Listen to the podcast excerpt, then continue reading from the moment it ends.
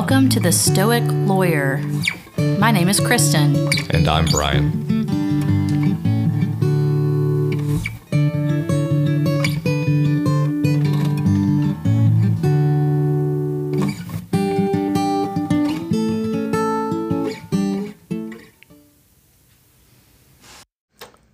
Welcome back to the next, the latest episode of the Stoic Otter. Excuse me, the Stoic Lawyer. How is that otter, Brian? I know you've been I know you've been following his life very closely since we last spoke. I've even looked into plane tickets to get out to the West Coast to you go check on him. see her. Her, Oh, it's a her. Interesting. he's a her. I, that, that's what they say. I mean, she was born in captivity, so I think they know. Does she have a name? No, and actually, that's something that was discussed in the last article I read. Um, anyway, she's still free, apparently. Um, a lot of people, there's a growing movement to name her because this 841 thing sounds. I think they should let you name her. I'd love to. I'd love to have some input. I'm thinking it through. Um, I, I read a couple names that had been proposed, and I, they were too. I don't know, kind of, I don't know, like esoteric, and I was thinking something like Marcia or uh, I don't know. Anyway, Sure. Otter's still free. Go Otter. Um, any any other? I mean, just still out there, still Uh, still stealing yeah, still surfboards? stealing surfboards and uh, living her best life. I like it. Well, that's great news. Mm-hmm. We will continue to follow that for updates. Um, okay, guys. So for the next several episodes, I think we're going to. I don't think I know because we decided it this morning. Are go- we're going to focus on the excerpts from Epictetus's discourses that make up the Enchiridion, and we're actually pulling these excerpts from a book or a compilation called The Art of Living: The Classical Manual on Virtue, Happiness, and Effectiveness. Epictetus, a new interpretation by Sharon Lebell. Um, now Brian's eyeing me skeptically. No, I'm just Okay. waiting for what's next. Okay, good. I'm all ears. I'm glad you're excited. That was all- a very um, a very interested face. Okay, so let's do a quick refresher on Epictetus. I know we've talked about him some over the course of the podcast. Um, I'll do a little a little refresher that's that's found in the book. I'm not going to read the whole thing because it's a few pages long. Um, but at the beginning of the book, this section is titled "The Spirit of Epictetus." Um, Epictetus essentially spent his life asking two questions: How do I live a happy, fulfilling life, and how can I be a good person? So those were those were the two questions um, that the book calls his single-minded passion. Um, he was born a slave around 55 A.D. in the eastern outreaches of the Roman Empire. Um, his master was actually the administrative secretary to ne- Nero, um, and uh, Nero's uh, administrative secretary was so impressed with him that he sent him to Rome to study uh, with Musonius Rufus, right? And that's someone, Brian, that you've mentioned before. Yeah, I think he's one of the when you when you look at um, literature about Stoic philosophy, he's one of the four that I believe we have um, writings from, or actually know some teachings, Yeah, specific this- teachings. From. This excerpt says that um, Rufus's works actually survived in Greek, um, and that some of his works included arguments in favor of equal education for women um, and against the sexual double standard in marriage. Um, Epictetus became Rufus's most acclaimed student, and eventually he was freed from slavery. Epictetus then taught in Rome until 94 AD when the emperor banished him from Rome. Uh, at the time, uh, the emperor was threatened by the growing influence of philosophers. So Was that Nero? What does it say? it does not say, but I think based on this timeline, eh, I don't know. That's quite a bit later. Okay. Um, so I'm not sure. We'll, we'll, we'll check on that and get back to you. I, I I just don't remember. oh, no, I'm sorry. It's um, Domitian. Oh, okay. Yep, not Nero. He was banished from Rome and he spent the rest of his life in exile in Nicopolis, which is on the northwest coast of Greece. Uh, there, he established a philosophical school, and among his most distinguished students was a Stoic we have talked about probably the most on the podcast, the young Marcus Aurelius Antonius. I was gonna guess Otter eight forty one, so I'm glad you. You're welcome for clearing that up for you. Um, who did Marcus Aurelius Antonius go on to be, Brian? Uh, Emperor. Indeed. Yeah. Of the Roman Empire. Yeah. And he wrote, Meditations. which is probably the uh, text we've quoted the most on Yeah. the podcast. Um, so Epictetus believes that the primary job of philosophy is to help ordinary people effectively meet everyday challenges of life and to deal with life's inevitable major losses and disappointments uh, and griefs. This this intro section on the spirit of Epictetus also talks about how this particular compilation is kind of a blend of Eastern and Western um, philosophy, and I kind of I find this interesting. Um, this paragraph about that it says an unexpectedly east-west flavor enlivens the art of living. On the one hand, its style is irrefutably Western. It exalts reason and is full of stirred, no nonsense moral directives. On the other hand, a soft easterly wind seems to blow through Epictetus's discussions of the nature of the universe. His depiction of ultimate reality, for instance, which he equates with nature itself, is remarkably fluid and elusive, startlingly reminiscent of the Tao. So I think that's that's interesting. So as we move through this, we'll see if we agree uh, with with with it being a uh, Western style with a soft easterly wind. I like that description. Um, and I think I don't know if we mentioned on here, but um, I've got a friend who is very knowledgeable on things of philosophy. I think he's even taught philosophy, and he said that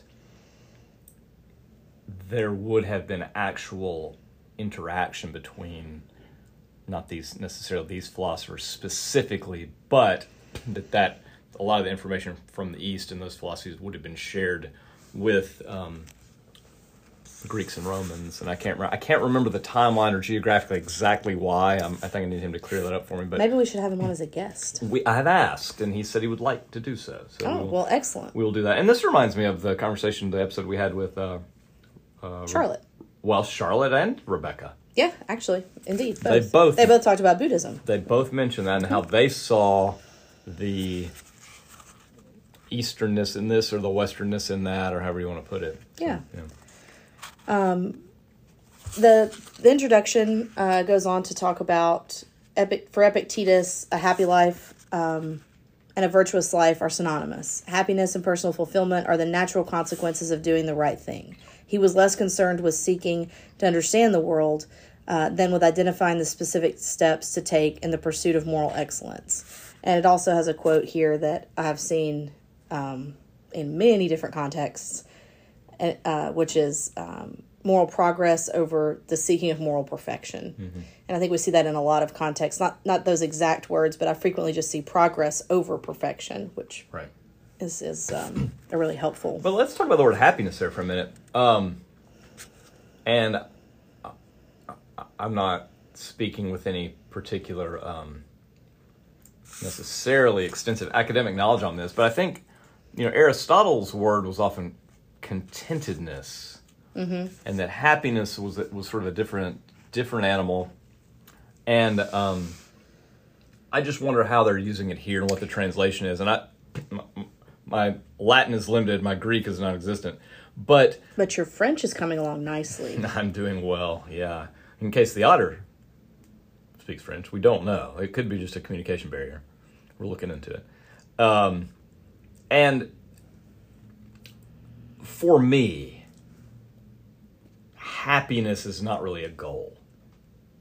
Not in the colloquial way it is used in the West now. Right. Yeah. And I think, and it has been, but I think the more I look, traditionally have looked for happiness and sought happiness, the more frustrated I have been. Well, the more elusive it tends to be. Well, and yeah, and it's and the definition changes, and then it's uh, so I think. Um, anyway, I just want to. Well, you know, to, to, to your point, well, to your point, on the very next page it says, the point is not to perform good deeds to win favor with the gods or the admiration of others, but to achieve inner serenity and thus enduring personal freedom. So I think that gives us insight Yeah. into how they are using the word happiness as Epictetus's goal, inner serenity, which I think is, and is thus enduring personal freedom. which I think is consistent with the Aristotelian um, sort of um, definition Mm-hmm. and exploration. There, yeah. Uh, he goes on to say his prescription for the good life centered on three main themes mastering your desires, performing your duties, and learning to think clearly about yourself and your relations within the larger community of humanity. Um, Epictetus recognized that everyday life is fraught with difficulties of varying degree. He spent his life outlining the path to happiness, fulfillment, and tranquility, no matter what one's circumstances happen to be. His teachings, when freed of their ancient cultural trappings, have an uncanny, uncanny, excuse me, contemporary relevance. At times, his philosophy sounds like the best of contemporary psychology. Uh, it then mentions the serenity prayer, which we have also mentioned many times on the podcast. Grant me the serenity to accept the things I cannot change, the courage to change the things I can, and the wisdom to know the difference, uh, which is, of course, uh, from the recovery movement, or, or what the phrasing used here is epitomizes the recovery movement. Um, and it, it closes out the um, spirit of Epictetus introduction by saying, uh, in other important ways, Epictetus is very traditional and uncontemporary, whereas our society, practically, if not always explicitly, regards personal achievement, wealth, and power and fame as desirable and admirable. Epictetus views these as incidental and irrelevant to true happiness. What matters most is the sort of person you are becoming, what sort of life you are living. Um, so that's the kind of the beginning. It's after the prologue. Um, and then uh, there's a quote First, say to yourself what you would be, then do what you have to do. And then it begins the manual. And we know the manual is the Enchiridion, the Yes. excerpts from discourses. Read that line again. Go back to the decide what's what. Sure. First, say to yourself what you would be, then do what you have to do. Yeah, I think Marcus Aurelius uh, has a, a There's a very similar very quote. similar. I'm sure obviously he would have gotten it from Epictetus, but it reminds me of a line from a song. Um, I was listening to in the car with my kids. Um, the line in the song is "Decide what to be and go be it." Yeah. And um, Very I heard- similar. I heard it and immediately thought of this, and so I had my son get on some social media platform. Wouldn't know if I heard it and don't know anything about those. And contact the band to ask if that Did they answer him? no, no. So we may never know. I don't know what the point of that story was, except that I heard it in in a In a contemporary song. in a yes, exactly. So our plan from here, and, and this we will of course covered some of these excerpts uh, when we've read directly from discourses in the past. Uh, but I think our plan now is to go through uh, each episode, one of the entries uh, in the Art of Living in the manual uh, from discourses. Uh, so today um, we're going to start with know what you can control and what you can't. And of course, anything, uh, any compilation of any kind of Epictetus's teaching should start with this, right? It is the infamous or famous or just frequently referenced by Brian dichotomy of control um, concept. And it's a longer entry, but but I'm going to go ahead and read it because it is kind of the entire foundation, right? So I'm going to read this excerpt and then we'll talk about it just a little bit. Happiness and freedom begin with a clear understanding of one principle. Some things are within our control and some things are not. It is only after you have faced up to this fundamental rule and learned to distinguish between what you can and can't control that inner tranquility and outer effectiveness become possible. Within our control are our own opinions, aspirations, desires, and the things that repel us. These areas are quite rightly our concern because they are directly subject to our influence. We always have a choice about the contents and character of our inner lives. Outside our control, however, are things such as what kind of body we have, whether we are born into wealth or strike it rich, how we are regarded by others, and our status in society. We must remember that those things are externals and are therefore not our concern. Trying to control or to change what we can what we can't only results in torment. Remember, the things within our power are naturally at our disposal, free from any restraint or hindrance. But those things outside our power are weak, dependent, or determined by the whims and actions of others. Remember too that if you think you have free reign over things that are natural naturally beyond your control, or if you attempt to adopt the affairs of others as your own, your pursuits will be thwarted and you will become a frustrated, anxious, and fault finding person. I really love that last line. Yeah, it. I, I've told you it reminds me of letters to the editor, whatever the or or comments. I, I Like comments on under news stories, articles. Mm-hmm. Yeah, I used to even read, editorials to an extent. I used to read them, and I did, and I don't know why. And I used to get frustrated by a lot of them, or or it was the or it was a yeah, they're exactly right, and they're wrong, and they're smart, and they're dumb, and they're. And then at some point, I kind of had the revelation, like one, this is frustrating me, so I don't know why I'm doing this to myself. Um, and then it was sort of like, well, but why are people posting? And I, I think it's yeah, disple- generally speaking, you know, often di- a displeasure of others' opinions and actions but I think it's doing the same thing to them. I think I, you know, people are upset that others aren't behaving the way they would want. They think they should behave, or they're behaving in a way that uh, um, they disapprove of. And I guess people would say, "Well, I want people to, I want people to share my opinion." But you put the political polarization aside for a minute. There are lots of different opinions in the world on any issue we can think of. You know, and the idea that firing out some usually angry and judgmental words. I know people aren't necessarily looking at it that way, but often it's uh, belittling the other side, these ad hominem attacks, even if they're sort of, uh, you know, uh, thinly veiled, which to me is kind of worse, actually. I think. When it's, uh, I don't know. It just it it feels like a lot of people. It's their source of of what I'm I trying to say? Expression, but really what it is, it's the root of it is It's the frustration that they can't control the opinion of others. yeah, I can't control what other people think, and so I'm going to tell them what I think. So I'm not and- telling them what they should think because they're wrong. Or how they should act, or how they, yeah, and and I guess part of it is in um, our line of work. You know, my my line work more specifically, there are lots of policy decisions to be made, and so you know I will often see articles, hear opinions about that things should be done this way, and I don't know what's right. I mean, I you know I I get one vote like everybody else, and um, Really? You get one? I get one. I know for now, for now, and um, you know, so I have I have opinions, and some of them are, are informed by my personal experiences, but yeah, it's yeah, it's I don't know. I, am I making sense? I don't, I don't know. You were. I I think we may be meandering now, but but you you certainly were. I mean, that things like letters to the editor, opinion articles, commenting on stories on social media. People do those things because they read something. Uh, largely, again, we're generalizing here, but but Yeah, there are generally- exceptions. Generally, There- those there are comments are have some tone of anger, aggravation, frustration, choose your word.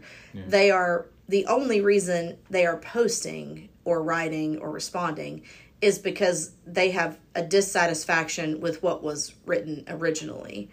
And or something that happened. I imagine if you ask them why they're posting it, the answer would be some variation of, well, because they're wrong, right? Because this is wrong, because I disagree. Well, okay, that that's fine, right? You you can disagree, you can believe that they're wrong, but what is the utility of then posting, responding, um, or, or sending any type of, of letter? I don't know if people would admit it's because they want them to change their mind, or if they would probably say something more along the lines of other people should hear the other side, right? The audience. Yeah, I and, guess- and I guess there's some utility in that in like some an circumstances. informational and educational component. Sure, but I think the vast majority, that is not the goal, and it certainly isn't the result, right? Because uh, the, the people that are going to be reading those and absorbing that the most are going to be people who already have strong opinions on the subject one way or the other. Right, like I want, yeah, right, yeah, exactly. I wonder how often someone's comment under an article changes someone else's opinion. Because you know, I thought about it for me. I was like, I'm reading this stuff, getting frustrated, or it's just reinforcing what I already thought, which isn't helpful either. Uh, you know what I mean? I, okay, either way, it's and I, that's and I finally came to that conclusion. I was like, why am I doing this? This this is not helpful in any respect. Um, and I saw, and I know we kind of avoid politics, since I won't name the I won't name the um, uh, politician, but ran across an ad recently, political ad, that I thought was actually brilliant. And I, I usually don't use politics and brilliance in the same uh, sentence, but this person was saying, I'll be as vague as I can, you can't change people's minds when they hold really entrenched positions. Agreed. Um, and that, that goes beyond the political context. I mean, clients or whoever, you know, Sure. you know, you're not going to change minds. And so the gist of this ad was, but we can respect, basically, we can respect each other. You know, I might not agree with my kids, but I can love them. I, I control that. I guess what I'm getting at. I control how I feel toward that person, react toward that person. I can't control what they think. Sure. And I, I thought that ad was just brilliant. I was like, yeah, now why can't we make that a thing? Um, that you know, and, and, and it's it's it's this. It's because I think a lot of the stuff that has been hardest on me managing life has been um, other people's actions and opinions. Sure.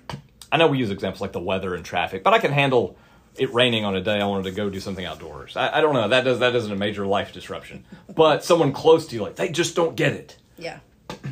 Oh, we both experienced that. Yeah, uh, they just don't understand. If they if they saw what I saw, they would get it. Mm-hmm. Um, and they won't. I mean, not not individually, they might, but writ large, Largely, they won't. Not going to happen. And so I, I think this is that's why I like this.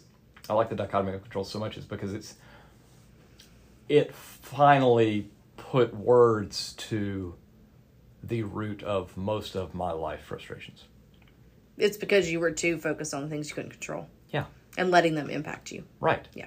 Both mood and action. And now that with this, I'm like, yeah, they're gonna. Yep, And Yeah, that's going to happen. That's going to happen. They're going to do that. Yep, people are going to think that. Uh huh. Um, even if I disagree, you know. So anyway, it's good, good wisdom. Well, I think um, that rounds out our discussion for today. Um, next week, we will move on to the next excerpt in The Art of Living from The Enchiridion. Have a great week.